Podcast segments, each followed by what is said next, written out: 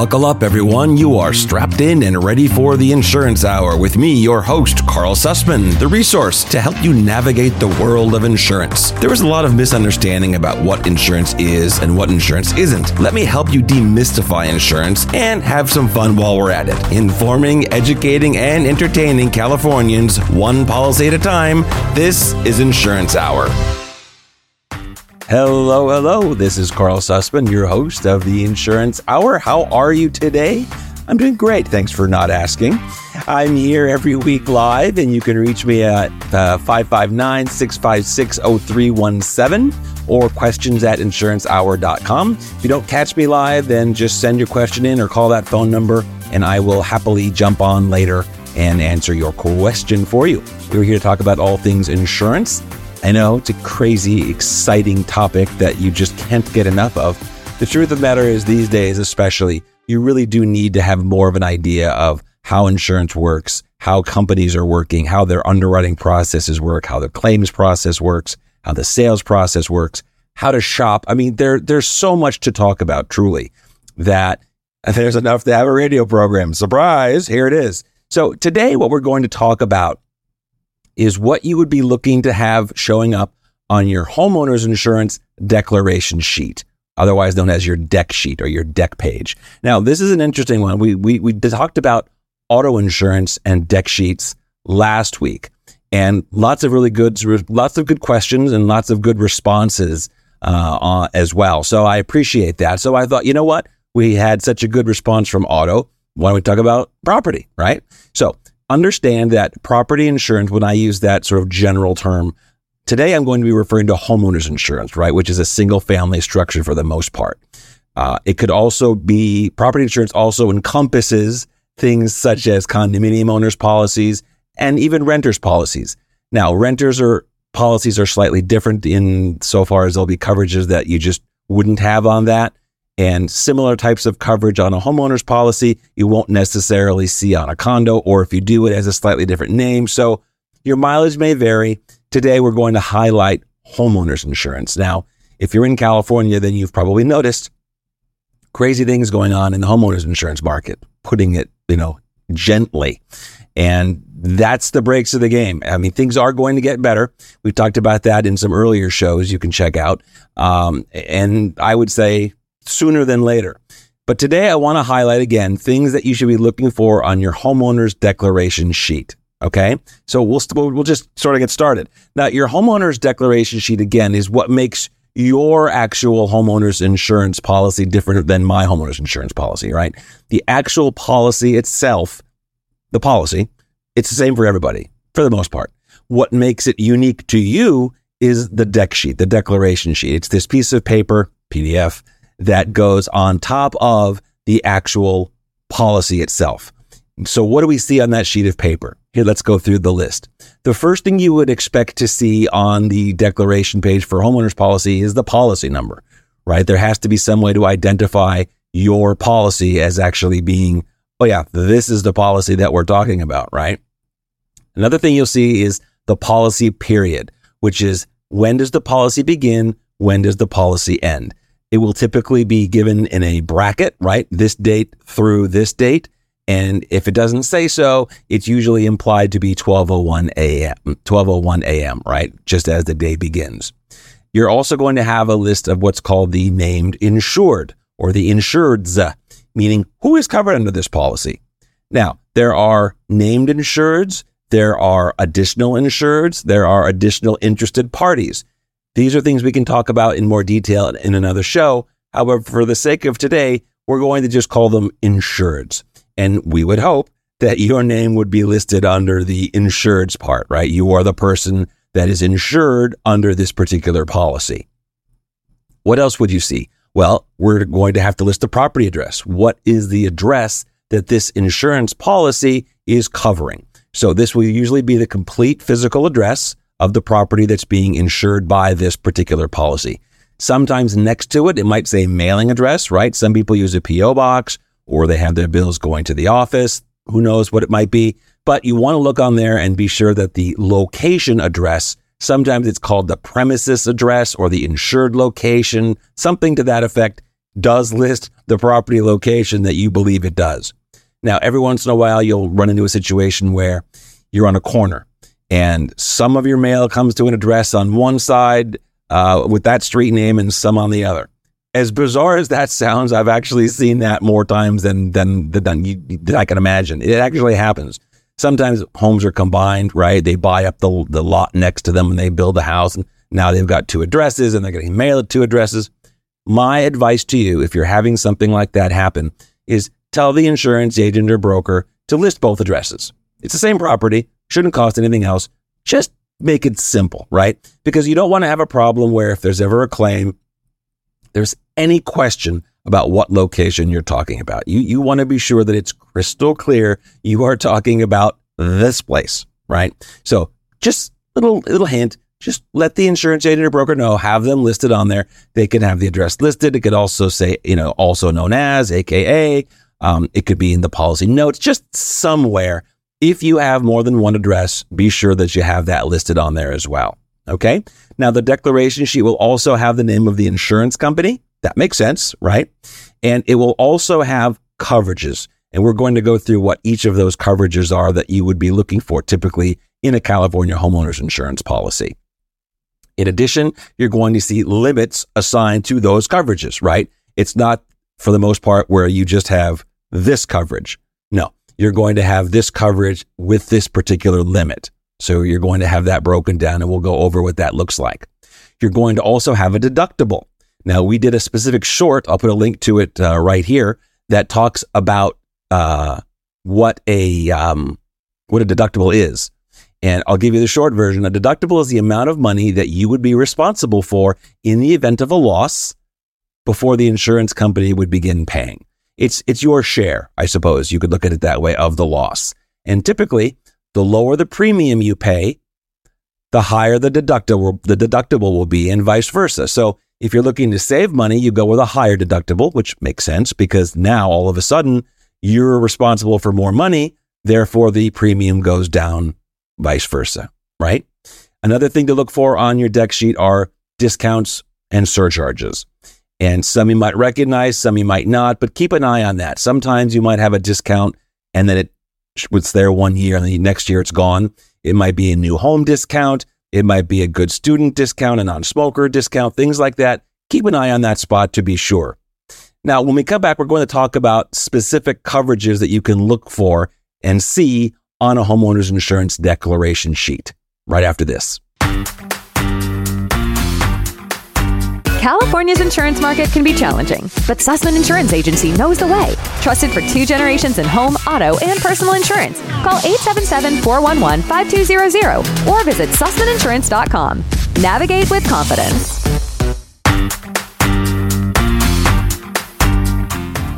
Hello, hello, and welcome back.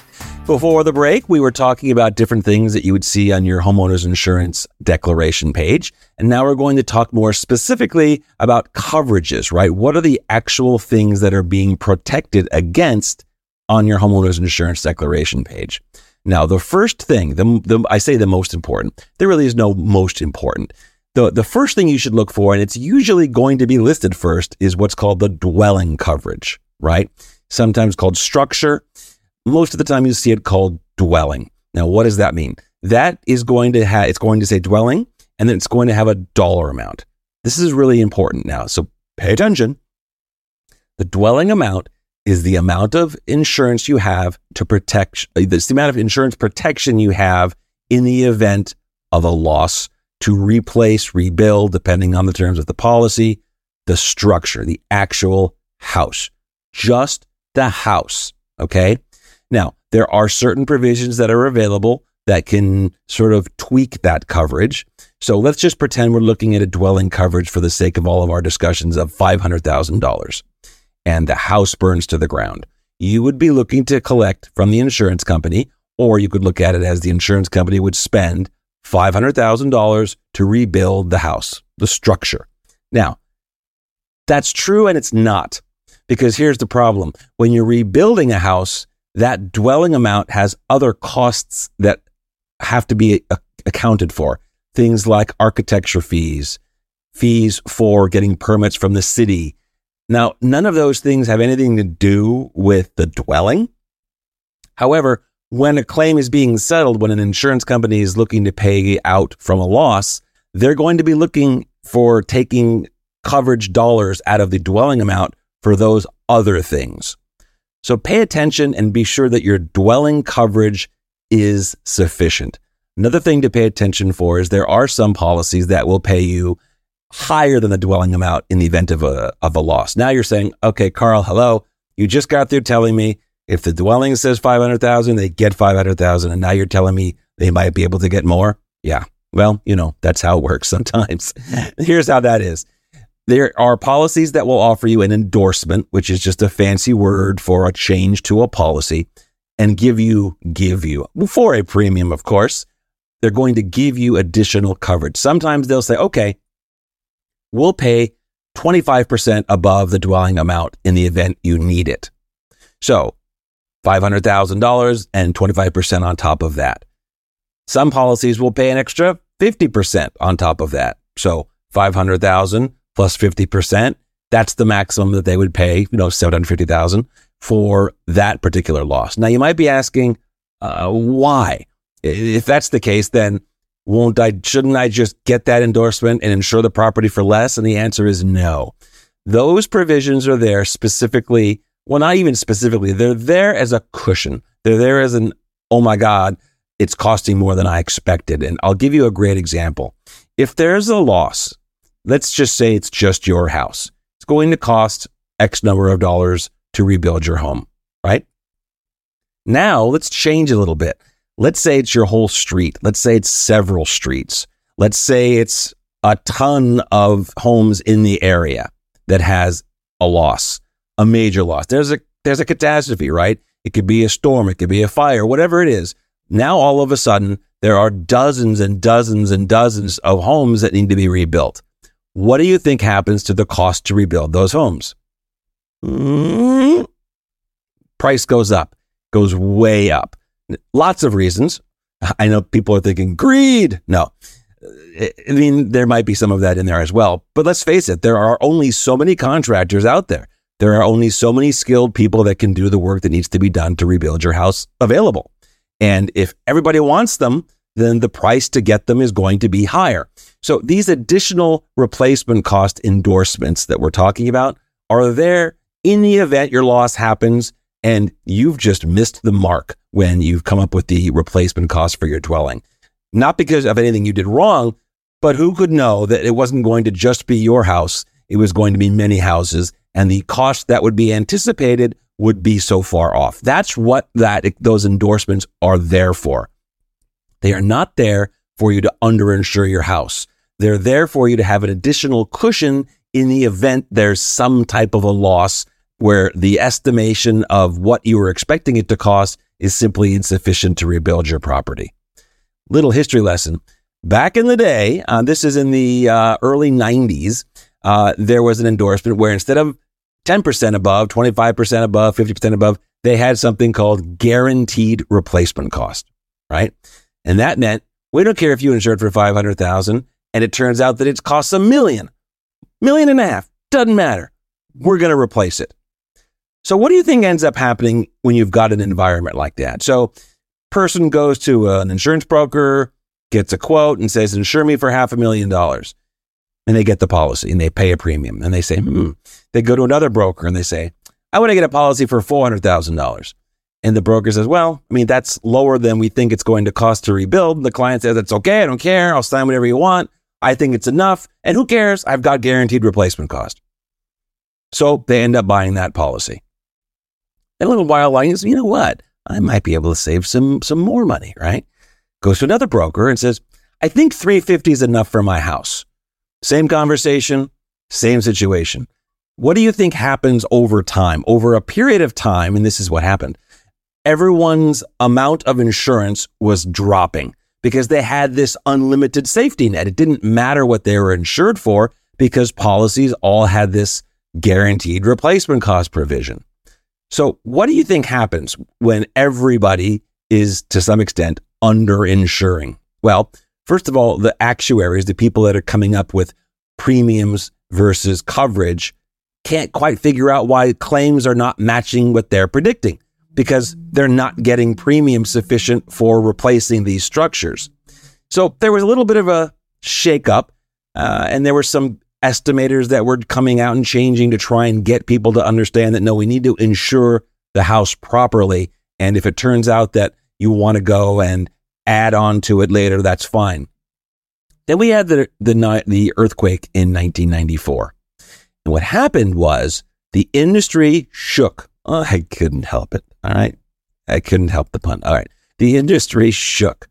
And what they found was everybody was horrifically underinsured. And on top of it, like we talked about earlier, it was during a catastrophic event. So the costs to rebuild were even higher. So all of a sudden, you have a situation where all, I say all, and you know, I'm, I'm being, I'm speaking in general terms, all of these policies are insured for less than they should be. And we're in a situation where things are costing significantly more than they normally would anyway. Can you guess what the insurance carrier's response was after after they paid all those claims and what they did? I'll tell you as soon as we come back, and then we'll also get into a few other lines of insurance that you could be looking for and coverage types you'll get on a homeowner's insurance policy. Facing the maze of California's insurance market? Let Susman Insurance Agency be your ally. Expertise in all personal insurance needs for over two generations. Call 877 411 5200 or visit SusmanInsurance.com. Together, we can do this. Hello, hello, hello. Welcome back. This is Karl, and this is Insurance Hour. I am your host, in case you forgot. I am still here, still your host. Looking for your questions and comments. You can reach me at 559 656 0317 or, of course, questions at insurancehour.com. Right before the break, we were talking about what happens when you have lots of properties grossly underinsured and you have a, cat- a catastrophic event. Well, the insurance carriers settled their claims, right? They paid whatever they had to pay because that was those were the provisions of the policy. They had homes insured for a half a million and they'd pay a million five. They had homes insured for a million and that they'd pay two and three million for. That were those were the provisions. In response, after this happened, the industry said, "We're done. No more guaranteed replacement cost." And I say the industry, not like they all sit around, you know, you know, playing with their mustache, saying, "Oh, what can we do next?" Each carrier started doing this independently. And it was a trend that obviously made sense. They, they, again, collectively, started to remove that provision that said it's guaranteed no matter how much you pay, uh, no matter how much it costs to rebuild. That guaranteed replacement cost option was eliminated. Then what were you left with? Just like I said earlier, we were left with you have coverage for X dollars. We have coverage for what is listed on the dwelling, and that is it. Things remained that way for a number of years. Things started to settle down a little bit. And then good old competition came back, and you had one insurance company say, hmm, I'm going to try and get some more business. We're going to offer people the ability to get 10% above dwelling. We know we'll, we'll, we'll do that. And then the competition started, that started taking some of the business away from the general flow, right? People would say, hey, let's go to that company. It's got a better policy, right? We've got a cushion. These other policies don't. So what did the rest of the companies do? They came back and did the same thing. Then another company said, you know what? That worked well. Why don't we offer 25% above the dwelling amount? Sure. Let's see what happens. Guess what? The rest of the industry followed as well. So the pendulum swung back. It went from being at a time when you could have as much coverage as you need, guaranteed, to having just what is listed and then the pendulum started to swing back because, you know, competition will do that. When you've got lots of companies trying to get business, they will have to tussle a little bit sometimes in order to to you get the customers that they want. And now we're in a situation where you you could see anywhere between 150% replacement cost, which is the dwelling plus 50. You used to see 200% somewhere. They'd pay two times the dwelling. Pretty tough to find that these days, if at all. The usual is somewhere around the 25% above the dwelling amount, 25 to 50%. Now, never assume that you have this because you're hearing me say it. These are options that you need to discuss and be sure you have. Or if you don't, find out why you don't and see what it costs to potentially add it on there. Because again, I, I took this continuing education course many, many years ago. I'll never forget it. This older gentleman was teaching it and he had that, you know, 40 year smoker's cough going, really, you know, raspy voice. And he said, you know, let me tell you something. I don't care how much insurance you write. I don't care how much coverage you put in place. When there's a loss, there's never enough coverage. And it sort of stuck with me because it's kind of turns out to be the case.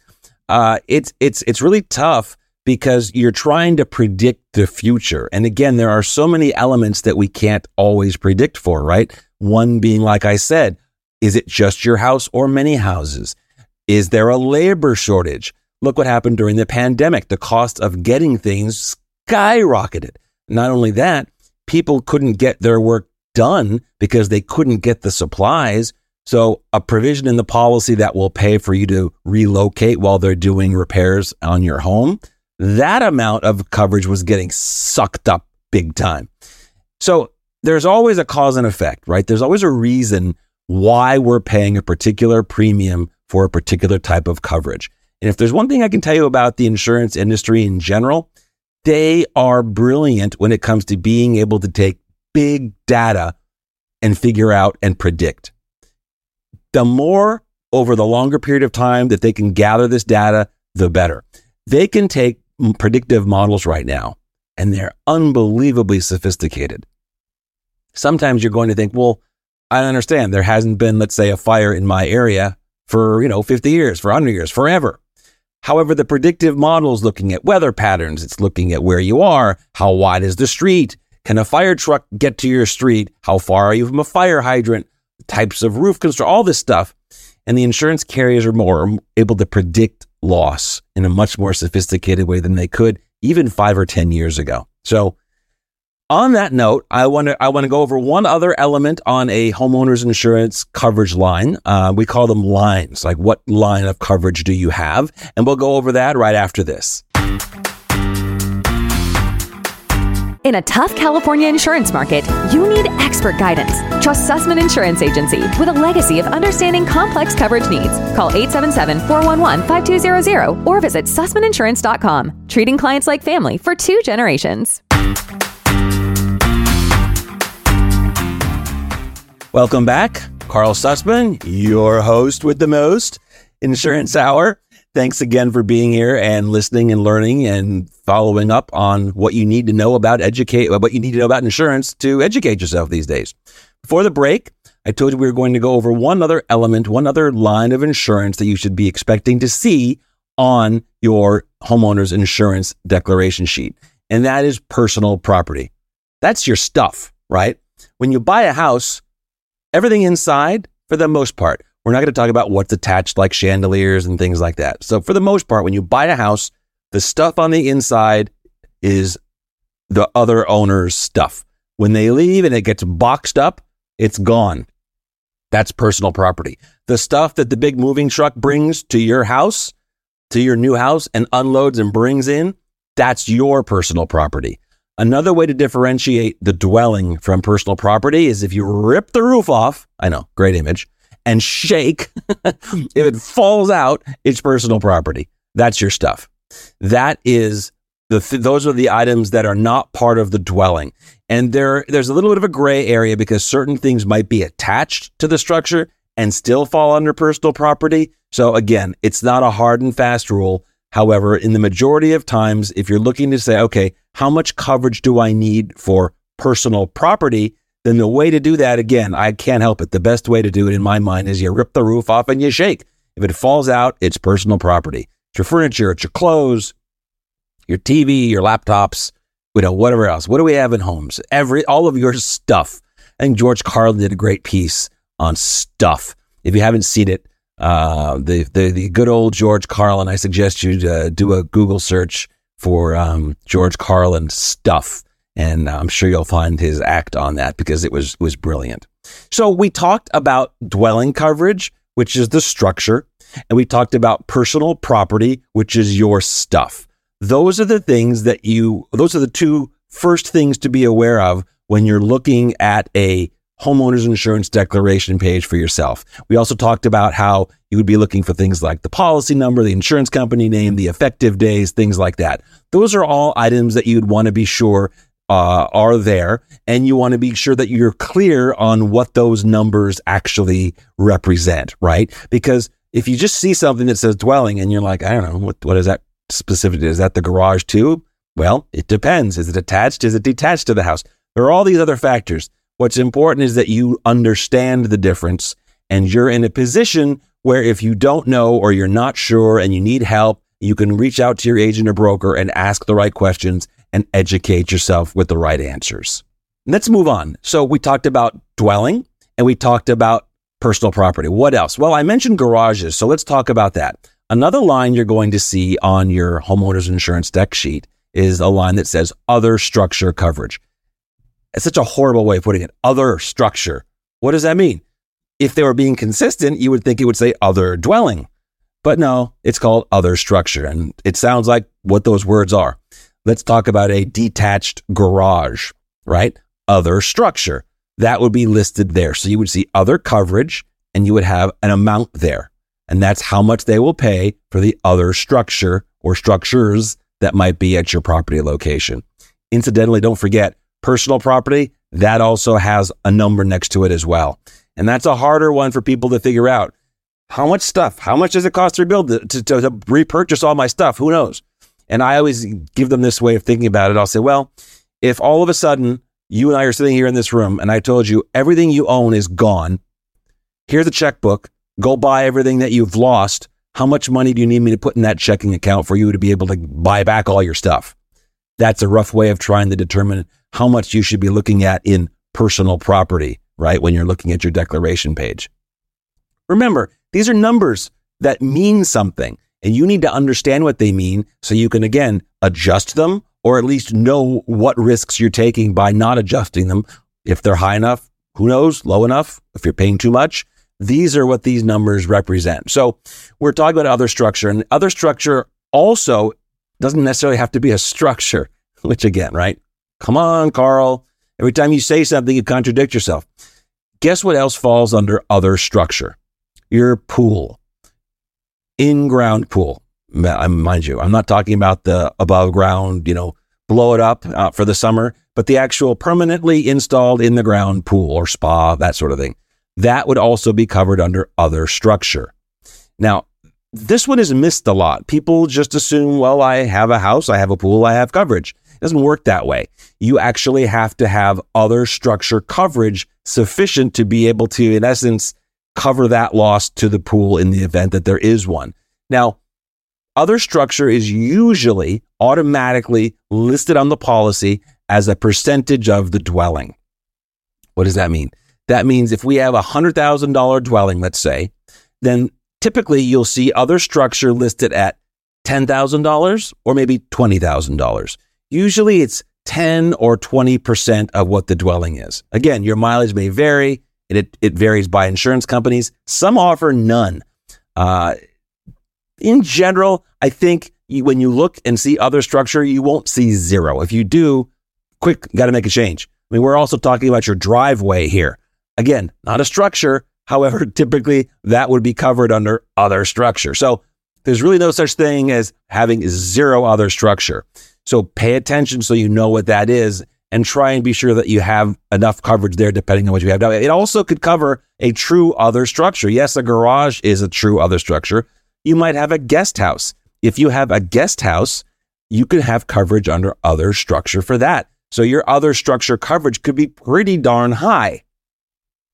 Footnote if you've got a guest house and you're renting it out, things change. So, again, just as a side note, keep in mind that having another structure on the property and using it for a rental purpose changes everything. Talk to a professional, talk to a broker. I just, I got to get that out there. The minute I say other structure and I think about it as anything other than a garage or a guest house that you have one of your parents stay in when they come by, uh, if you're thinking about, I think about somebody renting it or doing Airbnb or whatever the case might be. I go, whoa, so many things change in the policy. So many things have to be, um, you need to let the insurance agent know about so that they can be sure you have coverage for or lets you know you don't have coverage. And typically, if you don't have coverage, it could void the entire policy. So again, you don't want to play games with that. If you are renting or anything like that, uh, parts of your house, even a room in your house or your guest house, whatever it might be, let the insurance company know so you can get the right coverage. Okay.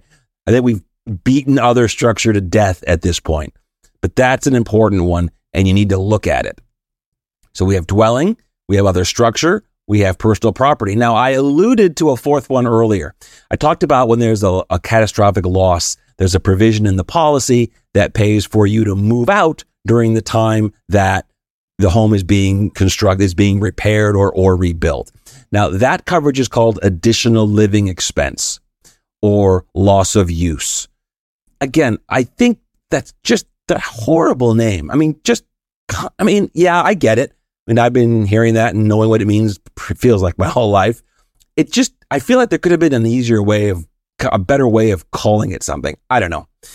That's what you should be looking for. Loss of use, additional living expense, um, something along those lines. And there's going to be a number there, right? All of these, remember, are going to have a number next to them.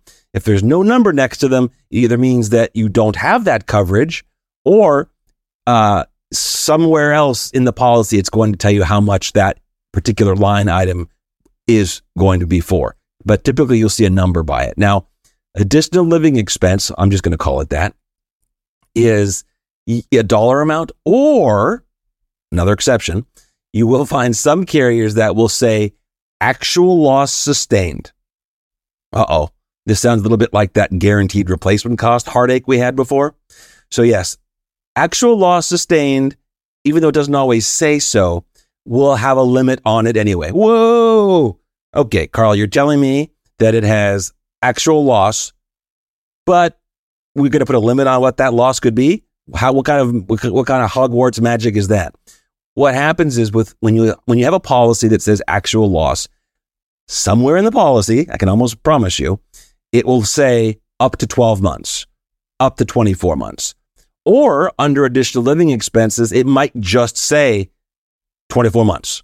And then you would also take that to mean, okay, there's no dollar amount, but they'll pay for they'll pay for 24 months. And you're saying, okay, pay for what? They're going to pay what is reasonable usual and customary for you to be in a place that is similar to the place you were in. All right.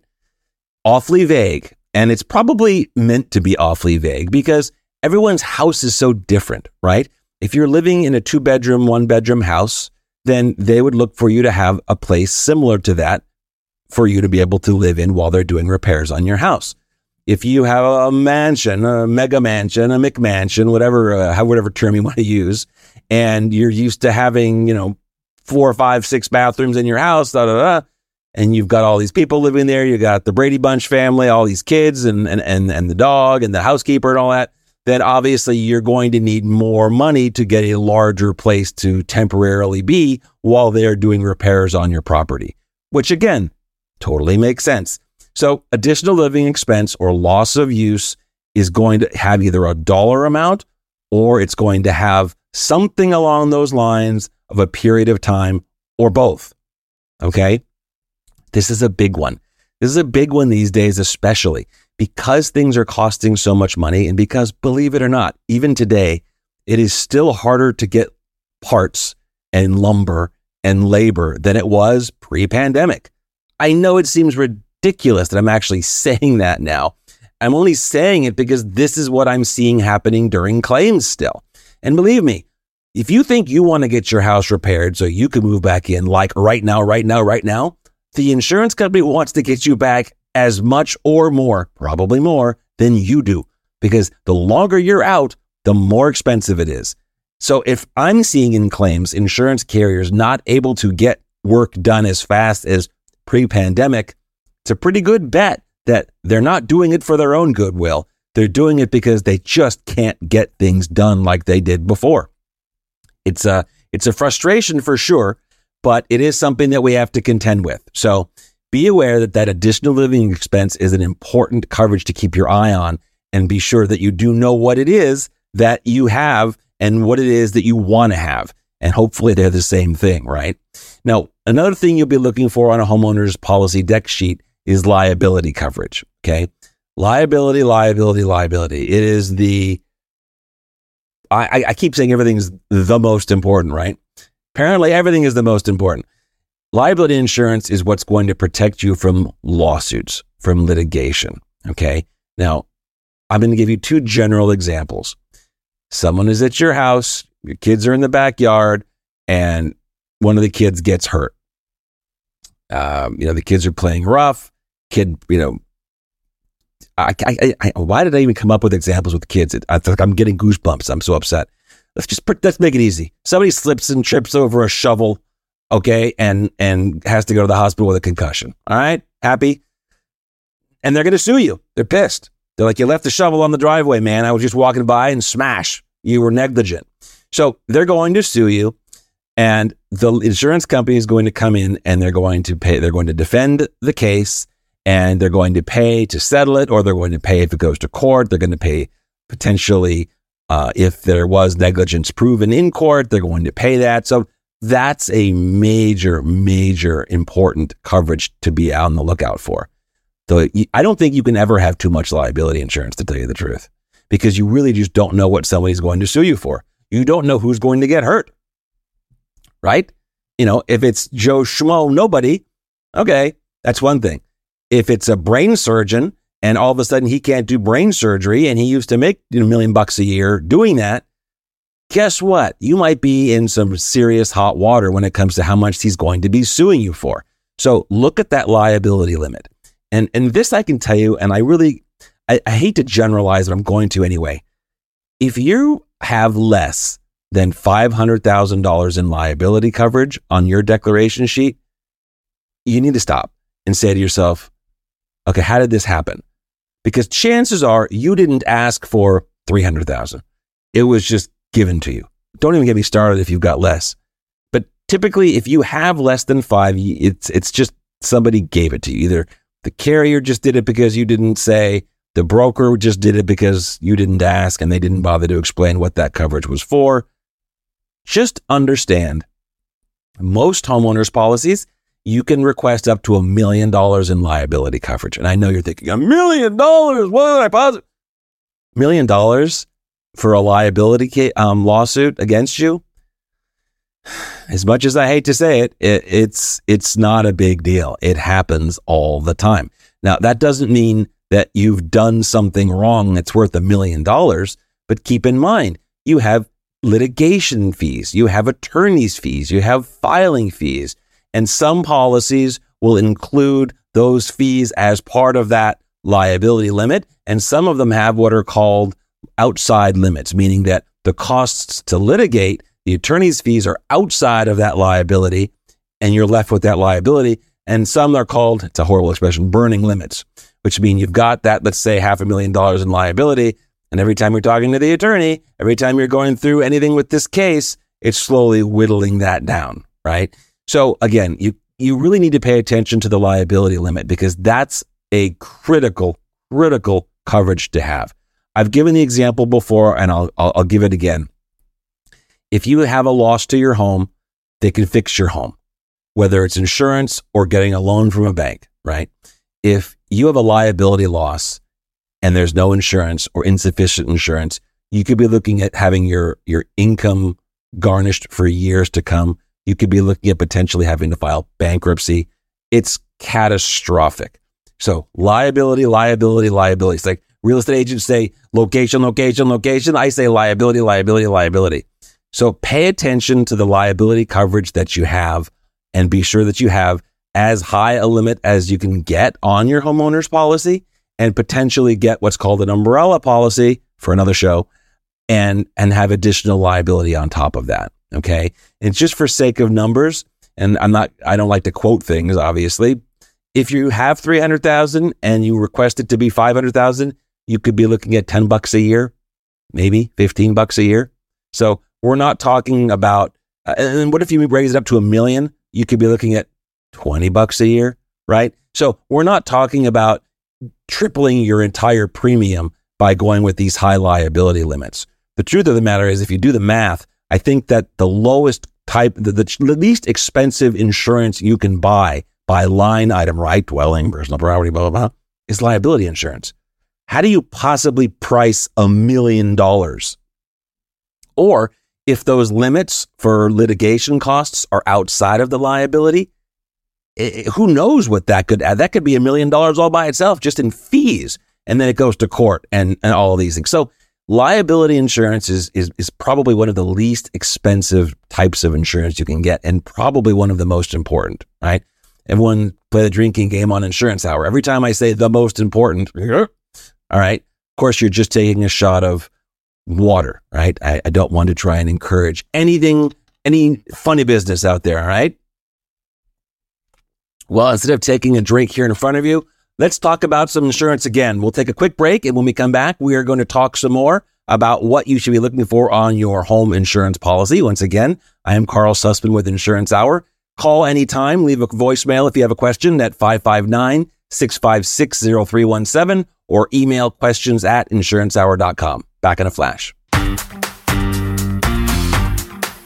Are you feeling lost in the search for the right insurance? Making call after call, only to find no one willing to go that extra mile for you? At Susman Insurance Agency, we understand that frustration, and we're here to change your experience. While many might shy away from jumping through hoops, at Susman Insurance Agency, we're prepared to leap. That's not just what we do, it's who we are. Our dedicated team doesn't just offer policies, we provide solutions. Solutions born from persistence, expertise, and a genuine commitment to finding you the best coverage possible. Susman Insurance Agency, going the extra mile every time.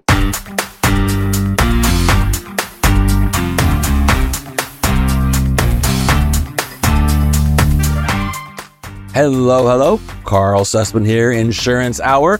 Thanks again for being here and learning about insurance and learning about what you need to know to be able to properly find the right coverage at the right price. Sound very sales like, doesn't it? And it's not meant to be, right? Everybody wants to have the most coverage at the lowest price. Who doesn't? But I have to tell you, stick with the important thing first, which is the coverage, right? What what what's the point of paying really, really, really, really low insurance rates where you're not going to get the coverage you need anyway? right? It, it, I mean, you might feel good. You've got a really cheap policy and you might have no coverage, right? Or not the type of coverage that you're looking to get, or you're not the coverage you think you have. You know what? If it's too good to be true, it really is. And I'll tell you that when it comes to the insurance industry, if you come across something and you're getting prices for things, and this is $1,000, $1,200, $900, and then all of a sudden you see one for $400, that should be a red flag because that just doesn't happen, right? Again, insurance companies are working based on large numbers. They're working based on historical data and future predicting, and they're all going to be in a similar place. If you see something that's that out of line, you should assume, really, that you're probably not getting the same type of coverage that all of those other companies are offering. All right. Free advice for you today. So we talked about dwelling coverage. We talked about other structure. We talked about personal property. We talked about loss of use and we talked about liability, right? We talked about those five things, those five line items that you would see on your homeowner's declaration sheet, dec sheet, and the actual coverages. So there's a couple others I want to talk about with you today. Let's talk about medical payments. Now, of course, everyone says, what do I need med pay for? I have health insurance. And please don't get me started on health insurance. It is don't even get me. I, I say it and I literally get like goosebumps because health insurance is so complicated in, right now. I mean, I just, uh, okay, sorry. I digress. Okay, what is medical payments? First of all, if you see it on the dec sheet, you're going to see it say medical or medical payments. You'll see something like that. And then a number next to it, right? Now, that number next to it is the limit that you have. Typically, a policy will come with a $1,000, which is yay right?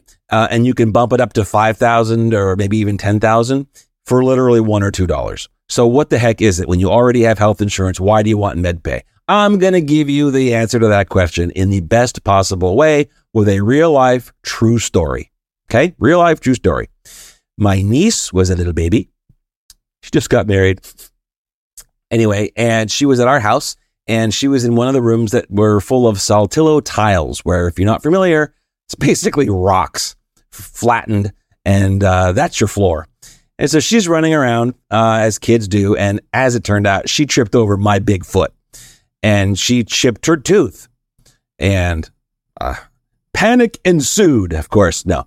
So she had to go to a, a special dentist, right? Uh, for, for kids and, and all, and all this stuff. Now, my sister is not looking to sue me, right? It's not like she's like, ah, you did this. We're to, no.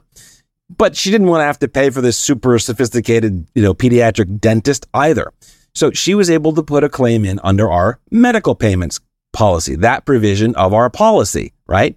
And she was able to put that claim in. It's a no fault, no questions asked type of coverage.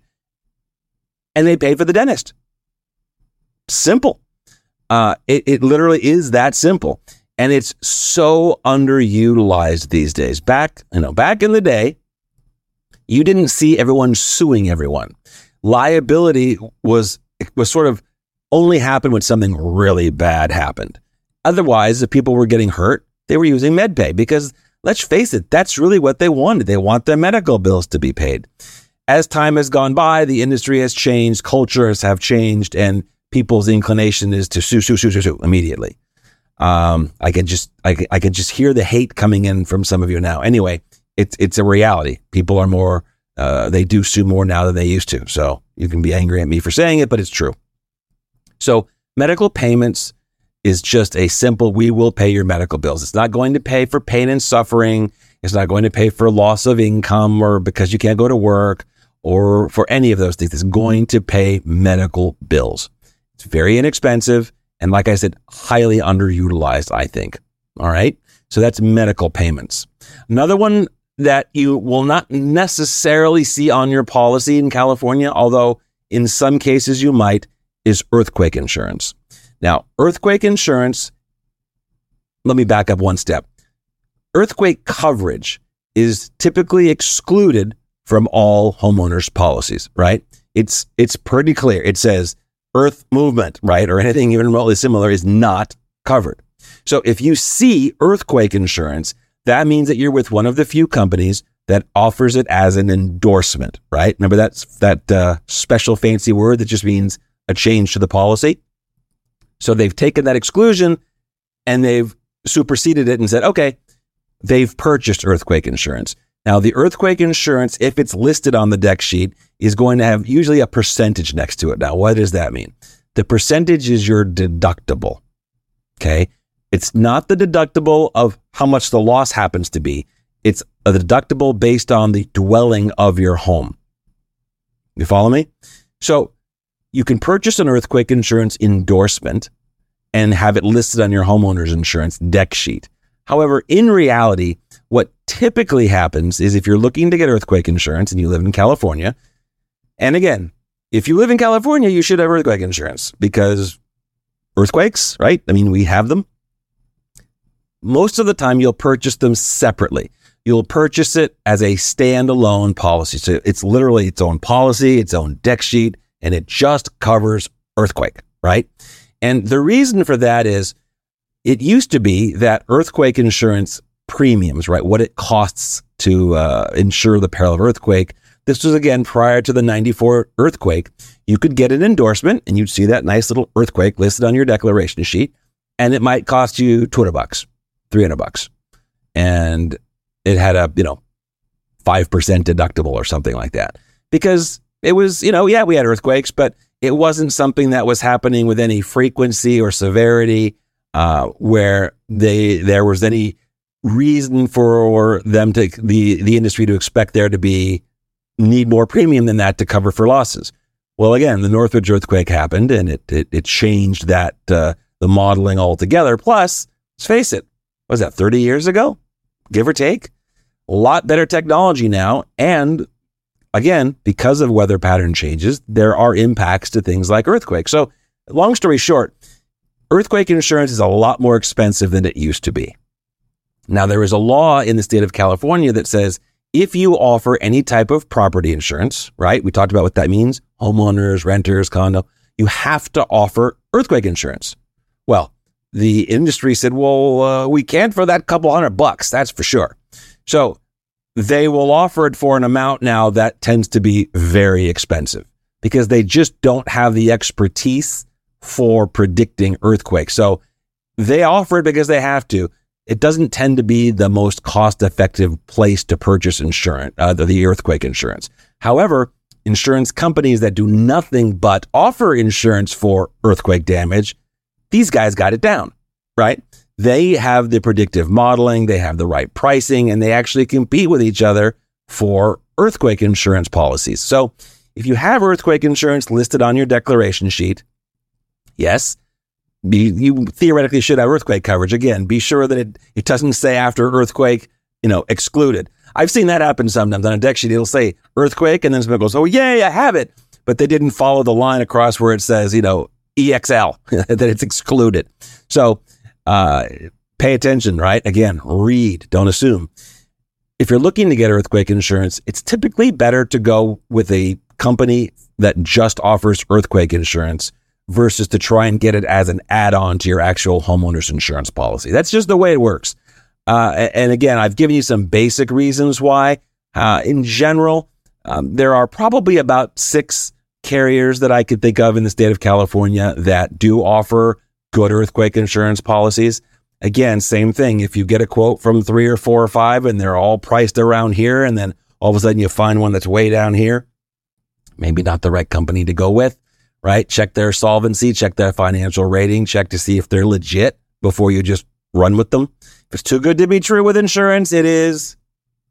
Right. If it's too good to be true, it's probably not true. And that really is the truth. And the sad truth is, if you can believe it, we are just about done for today. I know, hard to imagine, but the time flies by when you're talking about insurance. At least it does for me. So we talked about homeowners insurance today. We talked about the declaration sheet, the dec sheet. We talked a lot about endorsements and what that means. We talked about what to look for, what to be aware of. If you've missed any elements of this show, feel free to subscribe to the podcast. You'll find it all over on uh, Apple Podcasts, on uh, TuneIn Radio, iHeartRadio. You'll find a video version if you really want to see me on YouTube as well. But this is important stuff there. I said it again. So make sure you get out there and educate yourself so you know what you have. I do want to thank all of you for taking the time to listen today.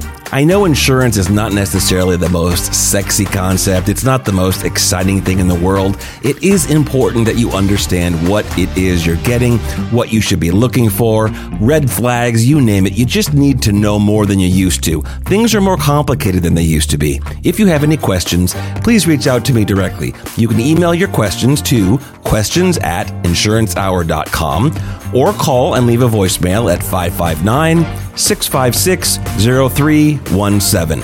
Educating and entertaining Californians one insurance policy at a time. This is Insurance Hour. The show is dedicated to Shamrock Papa.